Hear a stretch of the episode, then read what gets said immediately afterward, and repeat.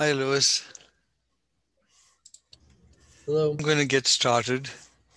Um, so you're getting no credit for listening to me today, but I had given this talk um, a few weeks ago to the um, um, Organ Transplant Center, and I thought it would be potentially of relevance uh, to a um, um, broader nephrology audience. So hence um, uh, uh, this talk today.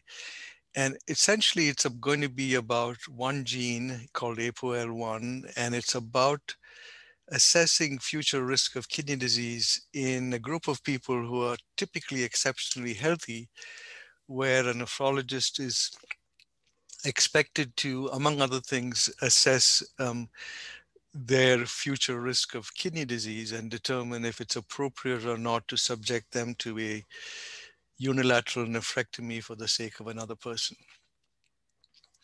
Um, so um, I have no uh, disclosures.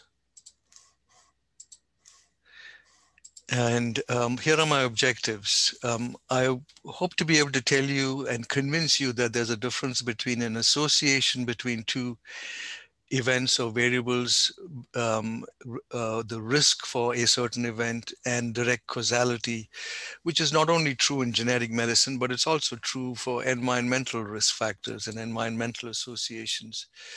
Um, I also want you to come away from this uh, realizing that genetic traits may be enriched in selected populations. And obviously the gene of interest today is ApoL1, and it's enriched in those of sub-Saharan African ancestry. Um, I'm not going to spend a lot of time on this, but here is where you're going to learn this if you already don't know this, and that's that disparities in health indicators have complex historical, political, social, and economic origins, and this can be exacerbated by medical practice. And in fact, I think this this week's uh, Grand Rounds is on um, race uh, and ancestry in uh, uh medical school curricula. Um, also for you to recognize that transparency is important when using clinical judgment where objective data is lacking. That is transparency with the, with the patient. Um, to remember that medical practice, at least when it comes to living donation, breaches the principle of primum non nocere, which is first do no harm, because we're subjecting a healthy person to a nephrectomy to benefit another. And when it comes to living donation, we need to be aware that medical decision making should balance donor autonomy, the right of a donor to make decisions about his or her own um, life, uh, with that of provider paternalism, which is the, the, the practice of a physician to be the ultimate arbiter of uh, medical decisions. Okay, so I'm going to outline this talk uh, uh, in the following way. There's going to be first um, a brief discussion about the ApoL1 gene and the discovery of its role in kidney disease, where that um, um, disease association with gene risk comes from. And I'm going to help to distinguish risk assessed from case control st studies versus population based studies. Very briefly talk to you about the function of the ApoL1 protein. And then in the second part of the talk, I'm going to talk about ApoL1 in living donors and how um, one might approach testing for a um, kidney related risk gene in these living donors. So first, what do association studies tell us? Well, association studies first may be random or real, and we all know about the risk, the association between moderate alcohol intake and the reduced risk of death. Um, and that has sort of led us to say that perhaps if we take alcohol in moderation, we will improve our um, so chances of survival.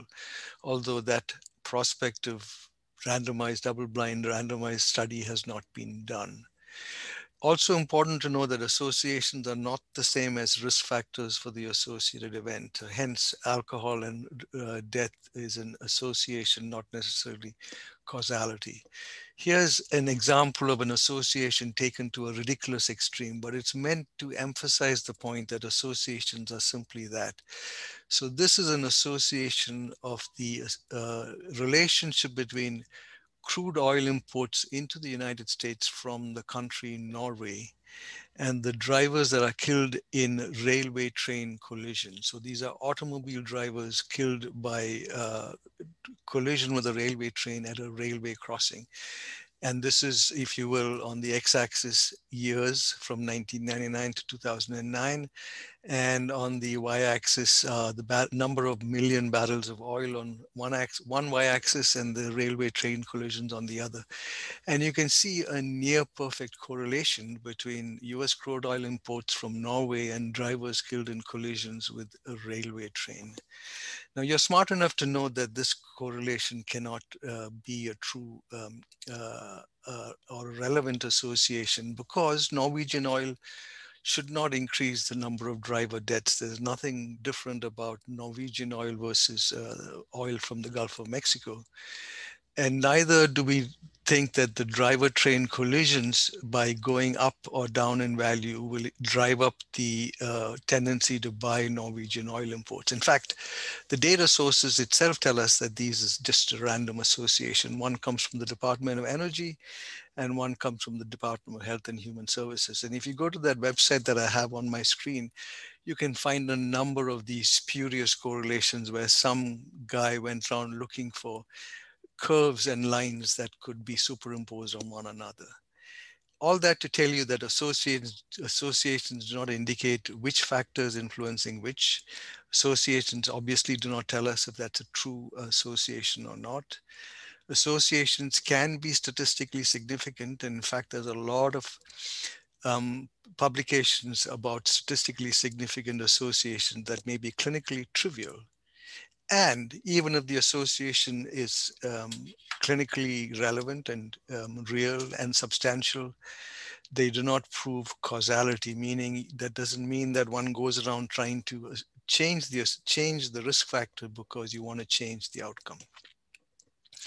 So briefly now moving to genetic disease versus genetic risk. A genetic disease is a disease where a single gene with a single um, variation in it can cause a disease. And a disease like ADPKD comes from uh, usually a single base change uh, in a single gene that changes a single amino acid that has a very large effect size, meaning it causes a disease with substantial morbidity and an increased mortality, that disease being ADPKD. So that's a monogenic disease. That's a, that's a genetic disease. Compare that with a genetic susceptibility or genetic risk, which means when you have certain genetic variants, you have an increased risk for disease, but it's not sufficient to cause the disease. DVT, for example, is a very common um, clinical disease we have that has both environmental and genetic risk factors, smoking, um, estrogen in women, and uh, factor V Leiden is a genetic risk factor for um, uh, for DVT, but it's not sufficient to cause DVT.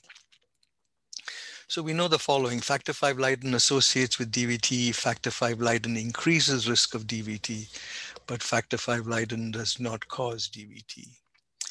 Um, the baseline risk in a 20 year old with no risk factors for DVT is about one in 10,000. If you're heterozygous for the factor V Leiden, again, a single base change that causes a single amino acid change, your risk goes up fivefold. So you have a risk now of one in 2000 and you as a clinician can determine who should be tested for factor V Leiden, either preemptively before they've got disease or when they present to you with a DVT. Um, um, and it's important for you to know, perhaps, when you're making that clinical decision, that this factor V Leiden 2 um, is enriched in certain populations. In fact, Leiden is a city in Holland.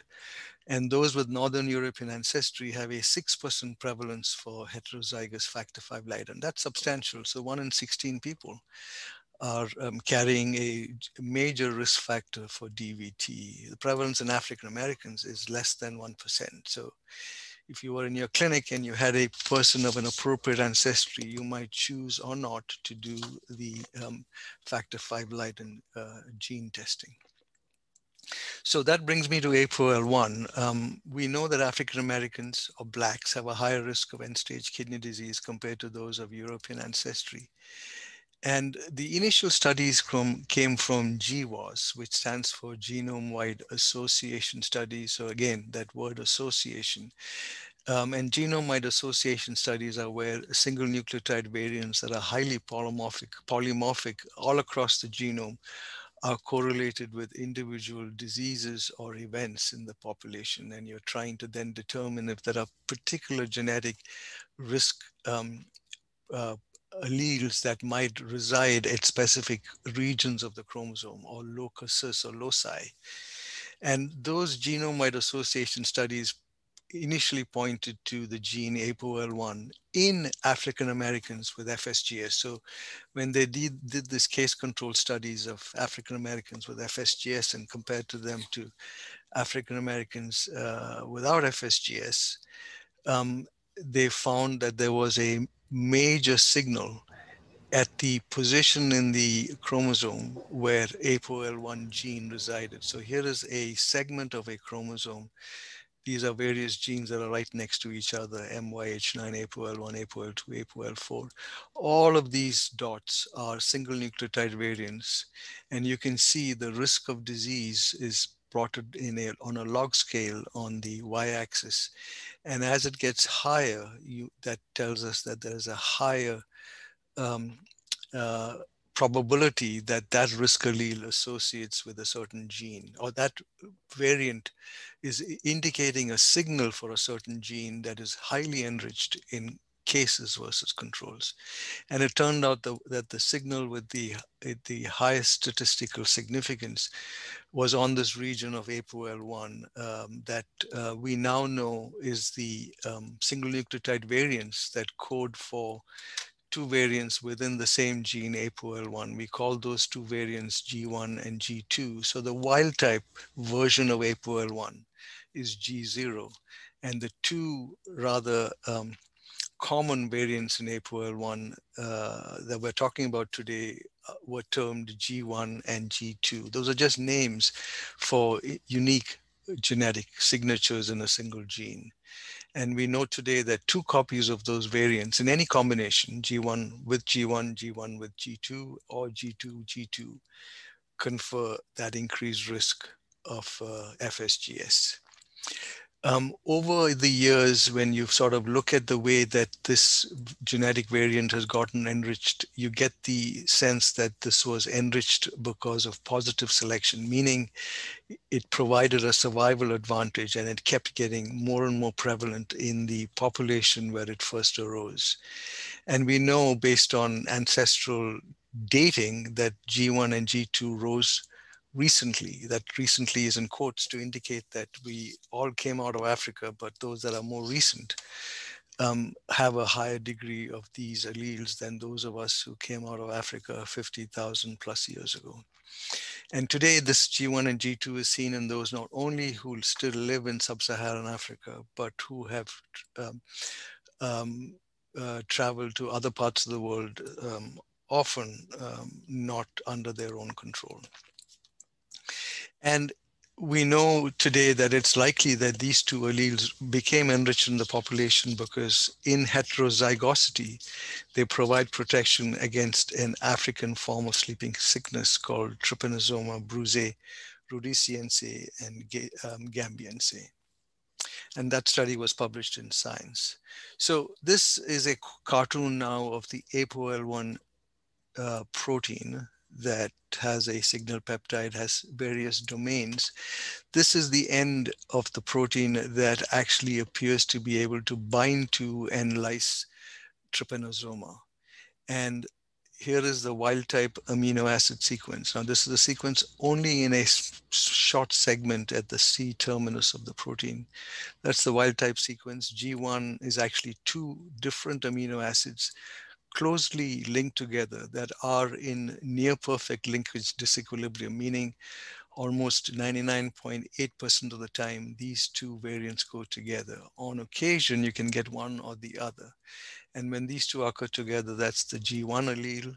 And the G2 allele is a separate two amino acid deletion in the same region. And G2 and G1 are in complete uh, uh, um, linkage equilibrium, meaning those two never go together. So in um, uh, the in African Americans, the non-risk APOL1 is 87% of the population. And again, non-risk is having just one or no risk allele, so G0, G0, G0, G1, or G0, G2, while the high-risk APOL1 risk allele requires two copies, and that's present in 13% of the population. So 37% of the of Americans with African ancestry have at least one copy, and 13% have two copies. And it's unevenly split between G1 and G2. And here's our thinking about how APOL1 um, uh, has become enriched. So it is capable of binding to the trypanosome, shown here in a cartoon fashion, and causing lysosomal swelling and lysis once taken up by the uh, trypanosome. Um, we don't quite know how it causes or contributes to kidney disease, but there are several hypotheses. Um, one, is that in the podocyte, it forms a pore, that is, the genetic variants that cause these two protein forms can um, form a pore and cause cell lysis or rearrange the cytoskeleton or cause misfolding in the ER or um, changed mitochondrial properties. Regardless of the cause, it is clear that when G1, G2 are expressed within the podocyte, um, you can substantially increase your risk of kidney disease, but the mechanism remains to be worked out. This is just a map to show you where um, um, the risk variants today exist um, in Africa. And so here is a um, heterozygous gene uh, prevalence for G1 and G2. The darker the shade, the more the prevalence. So you can see in Nigeria, 49% in uh, where this dot exists are heterozygous for G1. Uh, in some other parts of West Africa, it is similarly high, 43, 38, 49. This is similarly for G2, where you can see the substantial prevalence um, as high as 20 here, 19 uh, down here, 22 um, down here. But all of this is sub-Saharan Africa. And you can see there's virtually no G1 or G2 um, north of that um, uh, uh, line, which corresponds almost perfectly with the area of endemicity for human African trypanosomiasis, where the Gambiense form is here and the Rhodesian Rhodesiense form is there. Um, and consistent with the fact that these two variants arose independently, there are differences in G1 and G2 that for purposes of this discussion are fairly subtle. One protects against acute sleeping sickness, Rhodesiense, one appears to protect against Gambiense. Um, one of them increases uh, risk of HIV-associated nephropathy, the other one doesn't. One appears to um, result in an earlier onset of end-stage kidney disease, uh, while the other doesn't seem to change the slope that much. This is the population-wide, worldwide prevalence, and you know the darker shades of uh, violet and purple mean increasing prevalence, while uh, shades of green mean uh, either none or very low prevalence. And you can see that most of that high prevalence today is in parts of sub-Saharan Africa and in the in the United States, where African Americans uh, live, and the Caribbean, but not in other parts of Central and South America, reflecting, if you will, um, the uh, consequences of the uh, slave trade in the 16th, 17th centuries, where people from West Africa were brought to um, parts of uh, Brazil, parts of the West Indies and uh, the United States.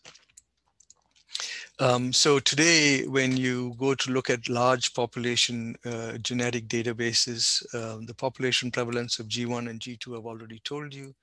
In the Latino, that's the all of people here um, who identify as Latino. It is fairly low, but it is enriched in certain populations. So if your person in a clinic is from Mexico, you may have a different discussion rather than if they were from Barbados or one of the British colonies. And in South Asians too, um, prevalence for this genetic variant is very low. Um, and so or while the first study I told you was on ApoL1 and FSGS, we now know today that ApoL1 risk variants substantially increase your risk for certain kidney diseases, but not all.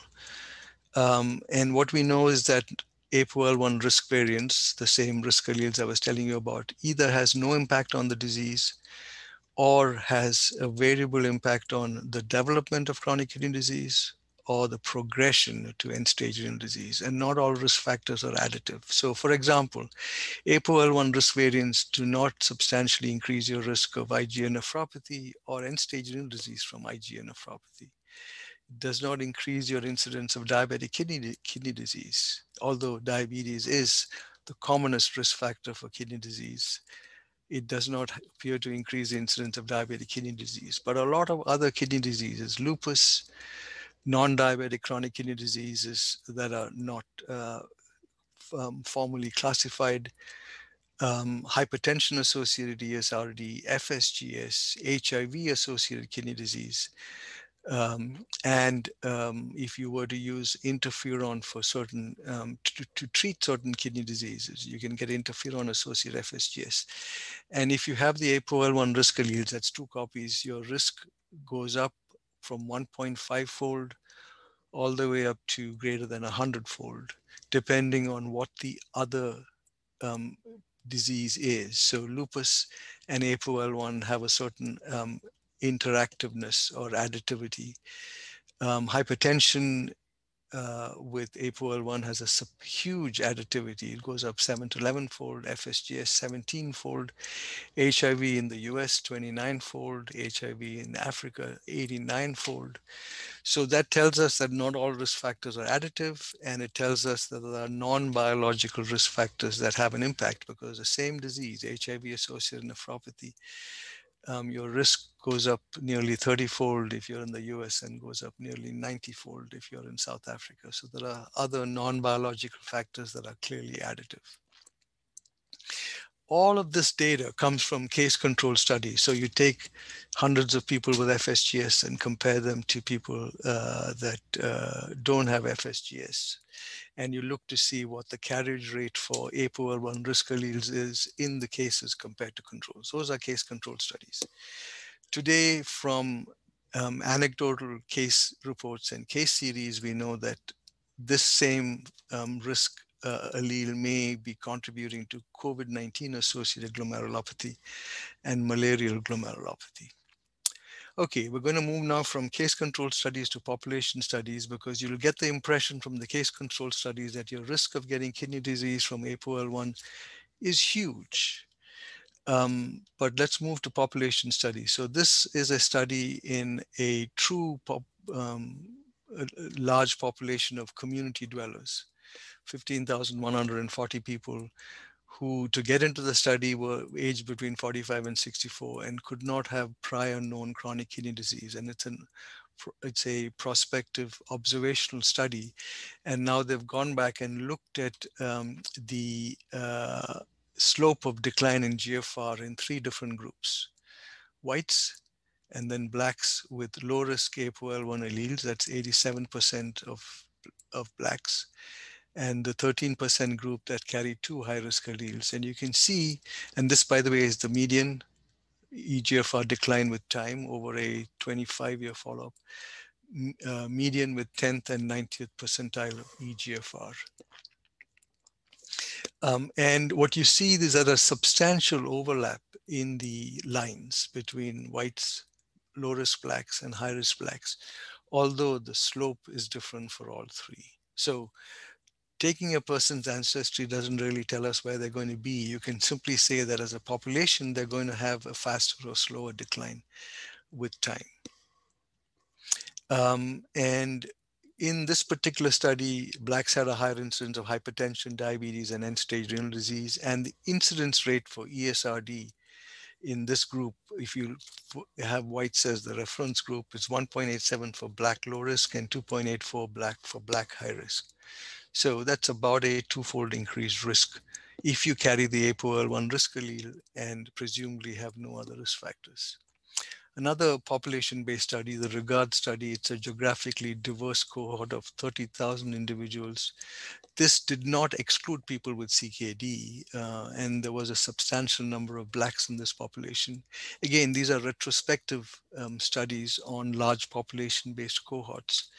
And the incidence of ESRD during follow-up was 6.6 per 1,000 patient years after a mean of 6.5 years for those with two risk variants versus those with zero to one variant, which is 3.8. So again, the hazard ratio is about twofold of the risk of getting ESRD uh, after a mean follow-up of 6.5 years.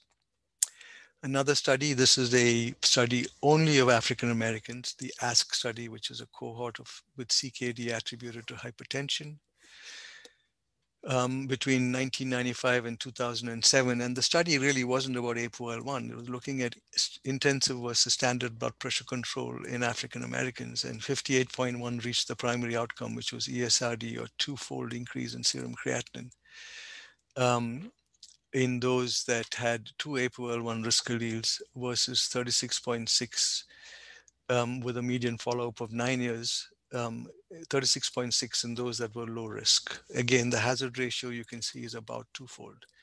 And interestingly, there was no interaction between the baseline proteinuria um, and the number of APOL1 risk alleles, and no interaction separately between degree of blood pressure control and APOL1 risk allele. So here is the, the, the, the Kaplan-Meier curve, zero copies of APOL1, one copy of APOL1, they're um, high, more likely to be free of reaching the outcome. That is getting to ESRD or twofold compared to those with two copies. If you separate it out by those that have proteinuria or no proteinuria, what it tells us is that these are two independent, non-interactive risk factors. If you have proteinuria, that's the red line, you get to um, ESRD quicker, no surprise if you have the APOL1 risk alleles, um, you get to um, uh, um, ESRD faster, and the proportionate reduction with high risk is about the same as if you had no proteinuria. Similarly, for blood pressure control, you can see the two um, having, um, there's no difference really between intense, higher intensity blood pressure control and lower intensity high blood pressure control. Same values. These are the two. But when you separate them by APOL1, you can see again no interaction. High risk APOL1 alleles get you to the risk the the end the endpoint quicker, but no separation. So there's again no interaction between blood pressure and proteinuria. So I'm going to conclude part one here by hoping to have convinced you that APOL1 risk alleles are only present in people of sub-Saharan African ancestry. Um, two APOL1s, but not one APOL1 risk alleles are risk factors, but they're not sufficient for, for disease. They're not causal. And the magnitude of the risk depends on the nature of that second hit. So if you got diabetes or IgA, it's not a second hit that adds to your APOL1 risk. But if you got HIV, then it's a substantial second risk that could be uh, a problem. I also, I hope, convinced you that case control studies can show large effect sizes in susceptible populations. And question for us is the healthy living donor in front of us the data on that person must come from population or cohort studies, not from case control studies. And the increased risk of end-stage kidney disease with APOL1 is about twofold. So we'll move on from there to um, uh, living donor evaluation. Um, and from there, I will perhaps pause for a minute and take any question or two. I see a question from Fadi in the chat box about any thought on why APOL1 does not increase the risk of diabetic kidney disease. I don't know. Um, you know, again, one of one of the things that you probably realize is that we find associations and then we try and um, create a um, plausible hypothesis to connect the association or the true risk. I don't know if other people have thought about why there is an increased risk of diabetic kidney disease, but I don't know the answer to that question. Any other questions? So Christopher Yacoub, I'm going to ask a different way. Do we do we actually measure the product protein in lupus and diabetic? Anybody ever did that? The lupus, HIV, uh, see if there's actually increase in certain inflammatory state, which might explain it. Or are you uh, aware of anybody ever done that? Yes, so there is an increase in increase in expression of interferon related genes that are primarily found in the podocyte of the kidney. Um, so APOL1 risk, the protein APOL1 is um, measurable in plasma, but we believe that the deleterious effects of APOL1 come from the intrarenal podocyte specific expression of APOL1. Um, the common signature between interferon and HIV and COVID-19 and malaria is the increased upregulation of interferon regulated uh, genes. And in many of those diseases, such as HIV associated nephropathy, you can find the, um, and I'm blanking on the term that, uh, that uh, our nephropathologists use to denote that interferon signature within uh, the podocyte. Again, another clue that this might be an interferon related uh, condition. But again, it's not interferon causing the disease, it's interferon in the right um, milieu um, promoting disease. I have a question, Christy, if I might. Um, um, yeah, go ahead. For many years, there was a question as to, pardon me, whether the risk was linked to APO uh, L1 or whether it was actually the gene itself. Uh, the ultimate test of this would be to uh, use an experimental animal to insert the gene or to uh, manipulate the gene, you know, uh, what do you call it, change the, the coding. Yes. So, um, um, and, and does that actually produce the kidney disease so that we know that it is actually the APOL1, not, not something else that's close by? Yeah, no, it's an it's an excellent question, um, uh, Larry, and that question has been answered. So in experimental mice, podocyte-specific expression of APOL1 G1 or G2, but not G0, um, is sufficient to cause um, a uh, podocytopathy, a uh, um, um, rodent disease that looks very much like FSGS. So yes, that gene is sufficient, but again, sometimes you have to tweak the mouse model, meaning you express the podocyte specific version of G1 or G2, and then you might have to inject them with an interferon or some other second hit. But in some um, uh, genetic background models of rodents, just expression of G1 and G2 is sufficient to cause kidney disease. Okay, I'm going to move on now to the meat of the um, talk, which is APOL1 testing in living donors. So here's a case history, 58-year-old African-American female. This is a real um, honest to God um, donor that came here who wants to donate to her brother with end-stage kidney disease. Um, this brother has diabetes and end-stage kidney disease. Here's what the donor evaluation showed. The BMI was 28, the blood pressure as you see it. Fasting glucose was 104. Two-hour glucose tolerance test is 149. A hemoglobin A1C is 5.5. Um, serum creatinine 0.9. That gives you an estimated GFR of 82 if you use the race correction. And if you don't use the race correction, your GFR is 71. Measured creatinine clearance is 99. Person is blood type B, her brother recipient is O, so they're blood type incompatible. The remainder of the testing is normal. So the question for you is, would you accept this living donor based on the information you already have? And feel free to unmute yourself and answer or um, put it in the chat box or just keep your thoughts to yourself and we can proceed. And if there's time at the end, we can come back to this case. I will repeat what you said at the beginning that we have to consider autonomy. It really depends upon whether the donor is willing to accept the risk. Okay, so um, the question that I'd already posed to you is should she be approved to donate? And the second question that I have for you is should she be counseled and tested for APOL1 risk alleles? Because we are measuring BMI and blood glucose and kidney function, all with an attempt to try and predict a future risk of kidney disease. And again, you don't have to give an answer. You could just be thinking about that.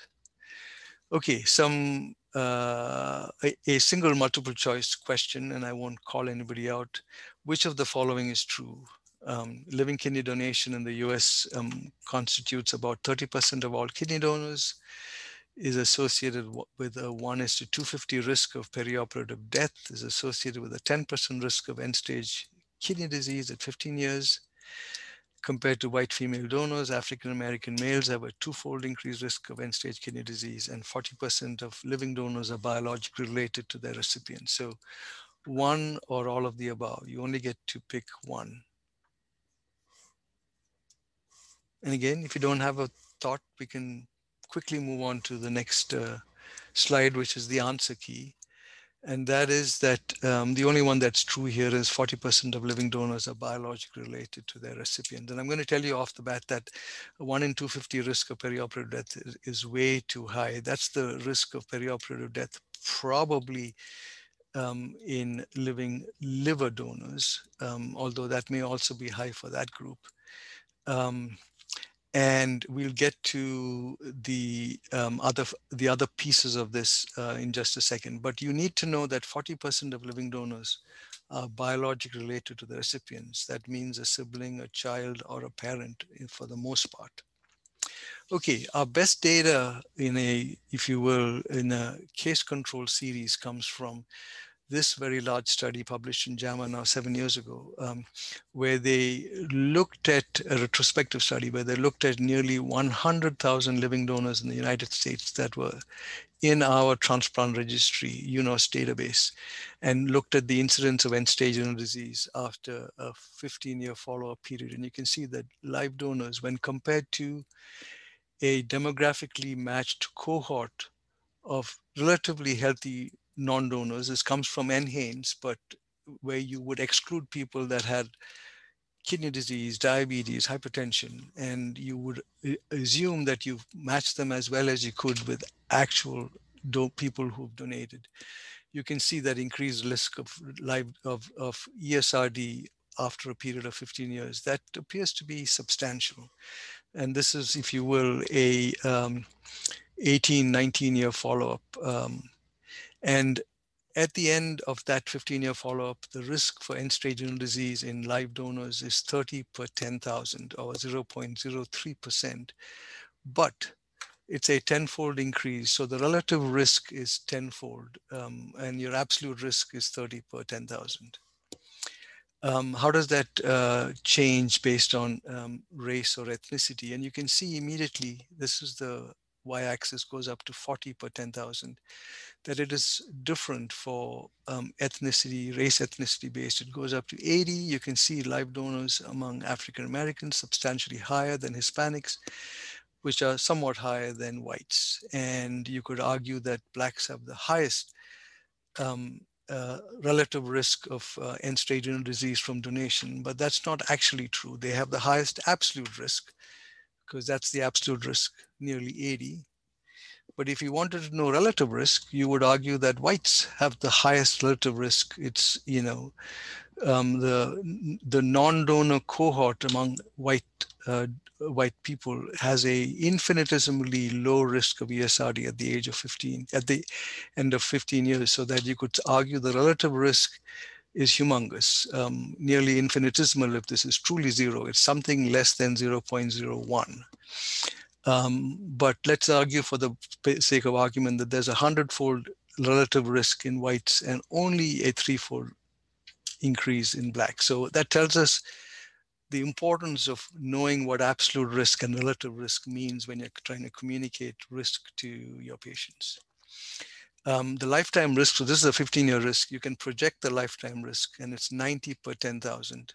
It goes up from 30 to 90 in all living kidney donors healthy controls in this particular group of non-donors, it's 14. So you can see the relative risk goes up about uh, six-fold, six, seven-fold.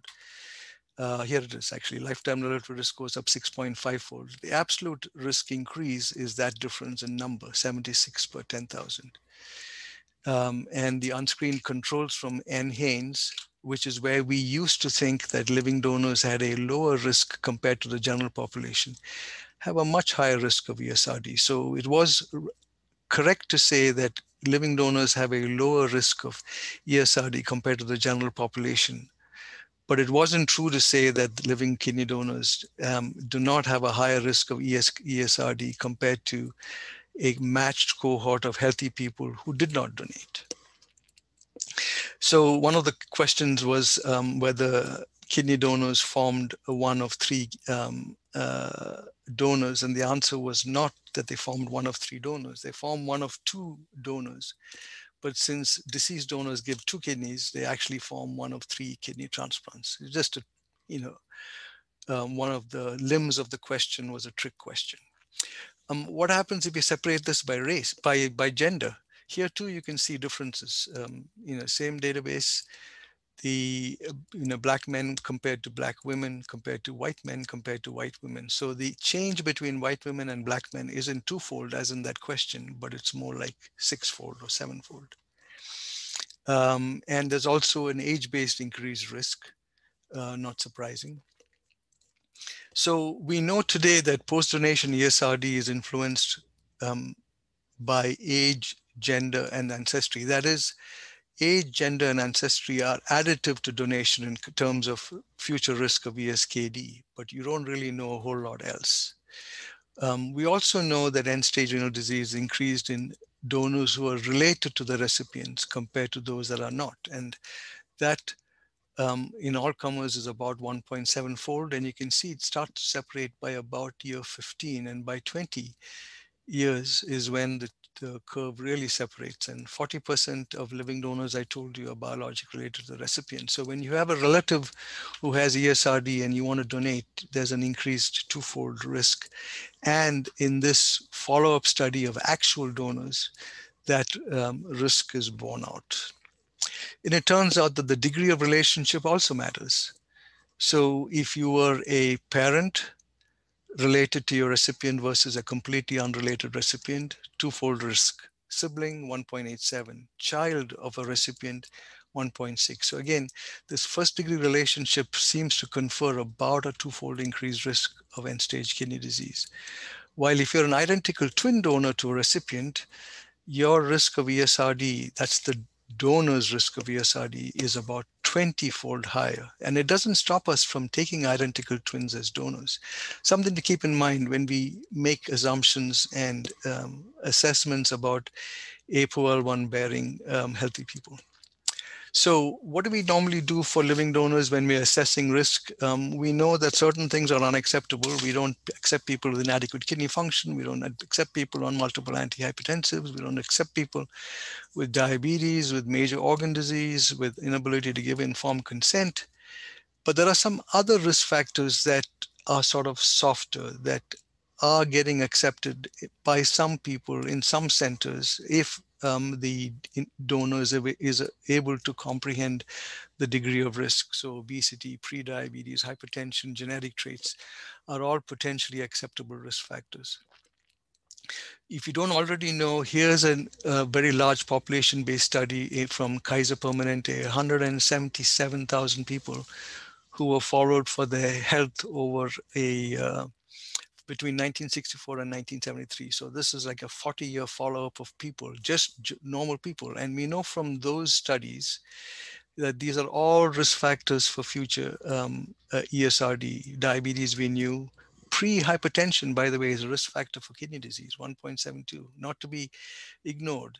Male sex is, but it's small. Here's the age-related risk. Um, higher BMI, uh, that's a BMI of 25 to 30, not, not obesity, just overweight is 1.65. And if you get to a greater than 40, class 2 obesity, it goes up to 4.39. Ancestry is important. You can see not just African Americans, but Asian Americans have an increased ancestry-based risk of ESRD. And we've already talked about positive family history. Some other risk factors that you should know about, sickle cell trait, increased risk about twofold kidney stones, microscopic hematuria, low birth weight, small for gestational age. These are all risk factors for end for end stage kidney disease, and many of those are ascertainable just from a history. but other than the ones that I already mentioned to you, age, gender, ancestry, and relationship between recipient and donor, we don't know what else affects post-donation ESRD. Um, what do we know about APOL1 and living donors? Well, all we have is one study, one small retrospective study. The, this comes from Mona Doshi. Many of you don't know her. Larry Hunsicker knows her well. She came here to complete her nephrology fellowship, I want to say now 10 or 15 years ago, and is one of our more prominent um, academic uh, exports from Iowa. So anyway, she did this um, two-center retrospective um, study of 249 African-American live kidney donors um, except that only half of them actually joined the study. And she was looking back after donation and looking at those that that um, um, were able to consent to the study and were agreeable to be part of the study. So in that 249 or that 136 African American living donors who had already donated, the high risk versus low risk genotype was found in the appropriate population prevalence. 77% of these donors were first degree relatives to the people they donated to, and there was a median follow up of 12 years. So, what she showed in this retrospective study in the small case, in the small um, cohort, was that the pre donation GFR was um, lower in those with the two high risk alleles compared to those that were not. Um, again, you can see there's a substantial overlap between the two groups, as there should be, but the um, uh, mean is uh, statistically different. Not um, surprisingly, therefore, if you start out with less and you take out um, some of your kidney, you're going to have less at the end, and that too is separatable after this median follow-up of 12 years between low risk and high risk. Um, she looked at the GFR slope in those that had uh, um, again in this in this group. And you can see that the slope is different for those with high risk APOL1 compared to those that are low risk APOL1 again all of these are African American donors who've donated. Now this doesn't tell us whether the high risk APOL1 related EGFR decline has been made worse by the act of donation, which is really the question at hand. And the answer is no. So here is the, the EGFR slope in APOL1 high risk, high risk APOL1 donors compared to a cohort of non-donors. You can see the slope is the same in both. So there isn't an additive effect of donation on the EGFR slope seen in high risk APOL1 genotype carriers. Uh, you know, you know, it was very troubling though that 10% of their uh, donors, this 19 high risk donors, developed end stage kidney disease within 20 years of donation. That's a very high number, um, but it's a very small cohort. And there was no dif difference in post donation hypertension between high risk and low risk groups. And I've already told you the limitations the small sample size and the limited study recruitment. Only a, half of the available donors agreed to this follow-up. That's really all we know. There's one other study that has been done by Jayme Locke, a transplant surgeon who's at UAB in Birmingham, Alabama, who went back to an old um, um, uh, population-based study called CARDIA. It's coronary artery risk development in young adults. So where you know, many young adults of 18 to 30 age group were recruited from four urban areas in the in about 25 30 years ago and because they were from four urban areas 50% of this recruited group were actually african americans and so then she applied today's exclusion criteria for living donation and looked to see which potential donor in this cohort group that never went on to donate, but if you assume that they had donated, what might their risk factors be? So she went to this group, excluded those that would not have donated based on today's criteria, and then looked at variables in this cohort that associated with um, chronic kidney disease stage three at a median follow-up of 20 years. So she's now trying to identify baseline risk factors in this cohort at the time of recruitment 20 years earlier for the development of CKD3 after 25 years of follow-up. And so here are the adjusted hazard ratio in a multivariable analysis. You can see um, age, um, for every year about 18 up to the age of 30, you have an uh, you have an um, 1.06 um, hazard ratio for being male, for having a BMI greater than 30, for having impaired fasting glucose, for having a normal GFR but less than 100. That gives you a threefold higher risk of CKD3 after 20 years. Smoking, family history of hypertension, that's a very common risk factor gives you a nearly two-fold increased risk. Family history of diabetes, 2.2-fold risk. And African Americans, whether or not you carry the risk alleles, you do have an increased risk. And she assigned points to this, which you could then use to um, uh, determine one's risk of CKD without donation after 25 years of follow-up. Pretty useful.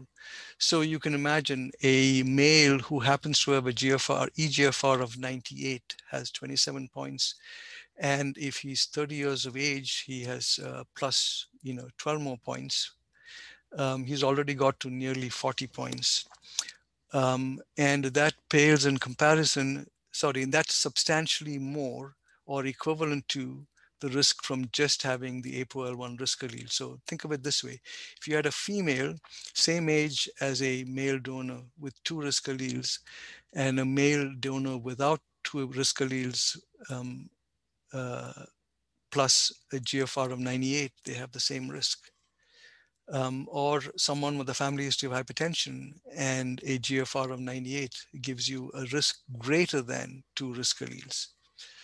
Um, and so if you look at the 25 year risk of CKD3, which um, you, can, you can plot on this line, which was predicted from her follow-up studies, um, you can see that someone with uh, um, just two risk alleles has a risk stage 3 CKD after um, uh, 25 years of about 3%. While if you had someone with um, who was a male who had um, um a GFR of 98, who had a family history of hypertension and diabetes. So those are all very modest risk factors. Your risk factor, your risk now is about threefold higher. And so that tells us that you don't have to go on one risk allele alone. So what what happens these days in um, transplant centers when it comes to APOL1 testing? Well, there's three schools of thought. The first school is they're going to test nobody because they really don't know um, what to do with the test results. So they don't inform, they don't ask, they don't test. The other school of thought is the is the center that knows exactly what to do because we think we know what it all means. So we're going to test the donor, we won't ask them, we'll test them all, and if they're positive, we just exclude them because we think we know what's best for them.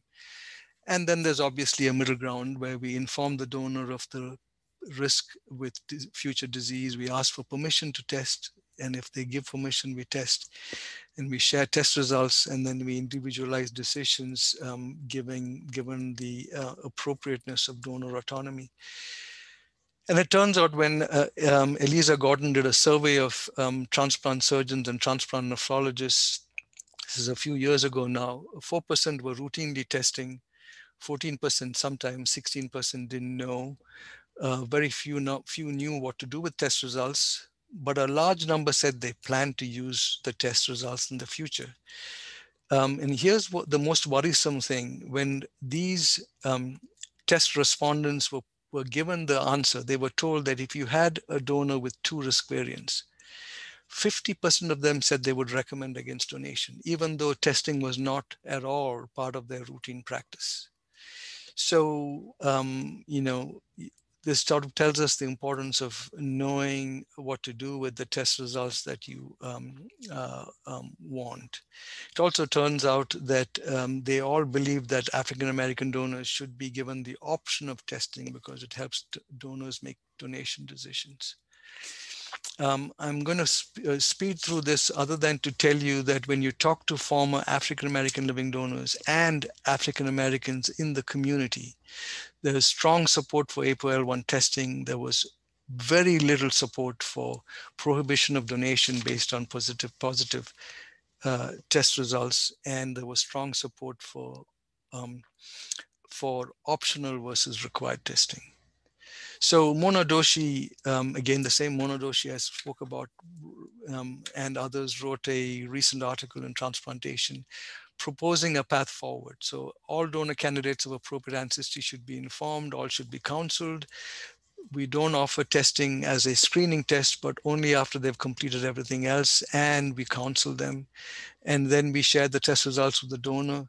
If that's the only positive test result, then with, as with any other single risk factor, it should not exclude donation if the threshold of risk, you know, the additive risk of all those risk factors are acceptable to the transplant center, then the donor should share in decision making. And obviously, we don't share um, donor health information with the waitlist candidate, even if it is the related waitlist candidate. Um, so I've told you this, I should stop here um, and uh, take uh, questions. We do have a long-term prospective NIH-sponsored um, study on living donors that have has started, but it'll take years to complete. So until then, we are operating in a data deficient environment. Questions?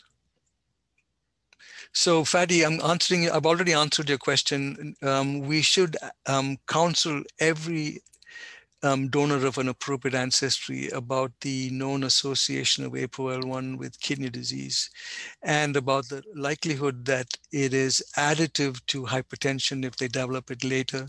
It is additive to HIV if they develop it later, but it is not additive to, to diabetes, and we don't know if it's additive to diabetes.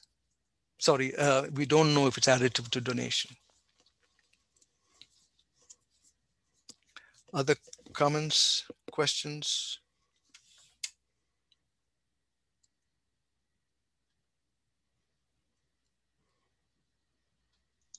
In the um, absence of a rush to comments, I will say that I was very, very influenced in my fellowship, which was quite a number of years ago, when we had a, a, parent who wanted to be a donor for a kid. It has nothing to do with with uh, APO one or whatever.